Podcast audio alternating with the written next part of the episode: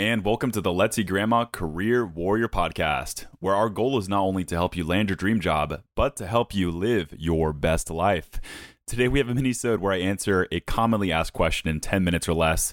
Be honest, this one's not really that commonly asked, but I thought it would be something good to cover. Today that's going to be what is a pain letter and how can you use one in your job search? We will unpack this intriguing question within the short episode and you'll learn how you can even use it to your advantage. Without further ado, here's episode 227 of the Career Warrior Podcast. All right, I'm going to be super honest with you because I think that all job seekers deserve the honest truth all the time. I've never actually used a pain letter, so to speak, in the strictest sense. This is something that stumbled across our editorial meeting the other day and I was like, pain letter, that's really interesting. And I was intrigued by the concept. When I found out what it was, I was not really surprised by it because it actually implements a lot of the same principles that we've been talking about in cover letters over and over again. And I've advocated for something very similar in the cover letters that we write. So, I want to give you as many things to think about as possible. So, within this episode, you'll be able to explore the idea of a pain letter and if it's something you want to try to set yourself apart as a job seeker. Cutting straight to it, what is a pain letter? This is defined very well on our blog. Should you write a pain letter as your cover letter? This is on our website. A pain cover letter operates on a hypothesis of the employer's current issues and struggles based on research into the company. The applicant presents the hypothesis along with specific examples of how they've conquered such challenges in their own career, showing why the candidate is particularly a good fit. So, in super duper layman's terms, figure out what the hiring manager or company is struggling with, and you show how you are going to solve that pain. A lot like what salespeople do in this day and age. So, as a working example, let's say that you are, you've been in the field of HR for a while, you're an HR manager, and you infer or deduce that a company is struggling to hire good talent. Then you can speak within this pain letter to that pain and why you are going to be a good person for the job to solve that pain. If you can hit something like this on the head, in my belief, you have the golden ticket to win somebody over. It's just going to be really effective and it will work if someone reads it and you are on point with the pain. And the reason why this principle works is that people only care about their problems and they don't necessarily care how awesome you are. They care about how your awesomeness is going to solve their problem. See the difference? So let's talk about some potential drawbacks of the pain letter. Number one, you might come across as arrogant, especially if you do this the wrong way and you phrase uh, just let's just say it's easy to phrase things in such a way that makes you look like a diva. Pain cover letters can be effective, but they may leave a bad taste because it's really tough to say something like, I can help you with your problems when you haven't truly been inside the company's perspective for some time. So, who are you to come in and say that you are the all knowing guru who is able to solve all these problems? The trick here is you want to brand yourself as someone the hiring manager would want on the team not as Mr. I'm going to come in and solve all your problems, whereas I don't really know what I'm doing because I haven't spent a day in your shoes. So you want to be careful there not to come across as arrogant. Thing number two with this pain letter concept is it operates on the whole assumption that you know what their pain is. So let's say you miss the mark altogether on what they're struggling with. So as a hiring manager, let's say that they're really not struggling to find to get talent quickly then you could come across as someone who really doesn't know what they're doing.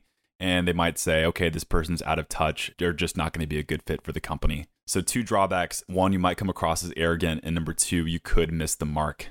But that doesn't mean that the pain letter isn't something that can set you apart from other job seekers who are writing generic boilerplate cover letters. In fact, as much as possible, I do recommend recognizing and figuring out what the pain that these companies have and showing within a cover letter or maybe an overt pain letter how you can solve that problem.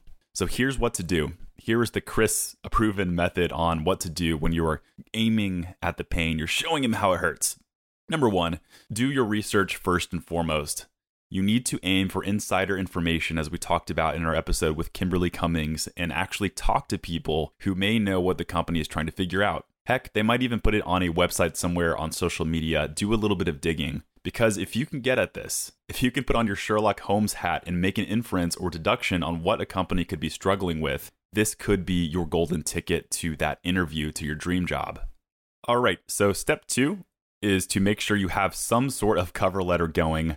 This is going to be essential to make sure that you have some sort of document that could speak to why you're a good fit for a company. Let's Eat Grandma has written thousands of cover letters, so we got you there. We also have plenty of content to write your own cover letter. But really, you want some sort of foundation or basis for you know really selling why you're a good person for the company. And what you're going to do is you're going to take that old cover letter and adapt it into a pain letter. This is exactly what I would do. So that's step number three. Rewrite your cover letter with the pain in mind. So at this point, you need to ask yourself what percentage of the cover letter is talking about your desires versus the company's. This is a huge mistake that a lot of job seekers or really a lot of people in general make when they're writing or communicating to other people is they only speak with their own desires in mind. They say, I would really love a company that is a, you know, small but growing startup or I've always dreamed about being in tech my entire life or things that really talk about me me me when in reality like we said earlier is that people really only care about how you can solve their pain and how you can really do it quickly by identifying yourself as the ideal candidate for a position. So, what I say, yeah, you're going to talk about yourself naturally. Like, let's be honest here. It's you who's going to be fulfilling the position, but rework that ratio a little bit so that the majority of your cover letter is company focused. Try to get at what the company is looking for within the first few sentences. Don't wait until the end. So, it becomes a pain letter really when you decide to overtly focus on that company's pain and how you know, addressing the problem and showing how you're going to solve that specific problem. And cover letters really should do the same thing. It should show why you're a good fit because at the end of the day, all of these people have pain that they are trying to solve through a hire. That's just the way that it works. So, to be in order to be careful with coming across as arrogant, which we talked about earlier, is really be humble and do your best to come across as a person there to solve a problem and that you're not there to criticize or even impress someone within the organization. So, TLDR, too long didn't read, you don't really need a straight up pain letter, but with every cover letter, what I would suggest all you career warriors do is try and identify some pain that you can help alleviate and speak to that pain within the letter. Whether you explicitly call it out or not is your decision, but at the end of the day, you want to show how you can solve the company's problems. All right, this wraps up episode 227 of the Career Warrior podcast. Glad getting a little bit shorter there, and that's my intent because I know a lot of you guys are busy. But post this episode and tag me. I would love to hear from job seekers specifically. Have you ever used a straight up pain letter before, and how did it go? On LinkedIn, I'm Chris Villanueva, CPRW, and go ahead and share this episode and tag me in a comment. There is also a blog about this topic. You go to let'seatgrandma.com, go to our blog, and search for Pain Letter. All right, that wraps up 227. Thanks so much for tuning in today. I'll see you next week. Career Warrior Podcast. And for more on your job search, please make sure to check out Let's Eat Grandma's website at let'seatgrandma.com forward slash CWP. That's where you can find her blog, attend job seeker events, and learn more about her awesome resume services. Let me just say, I'm happy you're subscribed on Apple or Spotify, but you are missing out if you haven't seen the additional resources on our website. Once again, that's let'seatgrandma.com forward slash CWP. And please don't forget to leave a review. The support from my fellow warriors is what will help me get noticed and what will help the algorithm so other job seekers can discover us too. I promise I read all the reviews and you will just make my day. That's all. I'll see you next episode this Monday morning.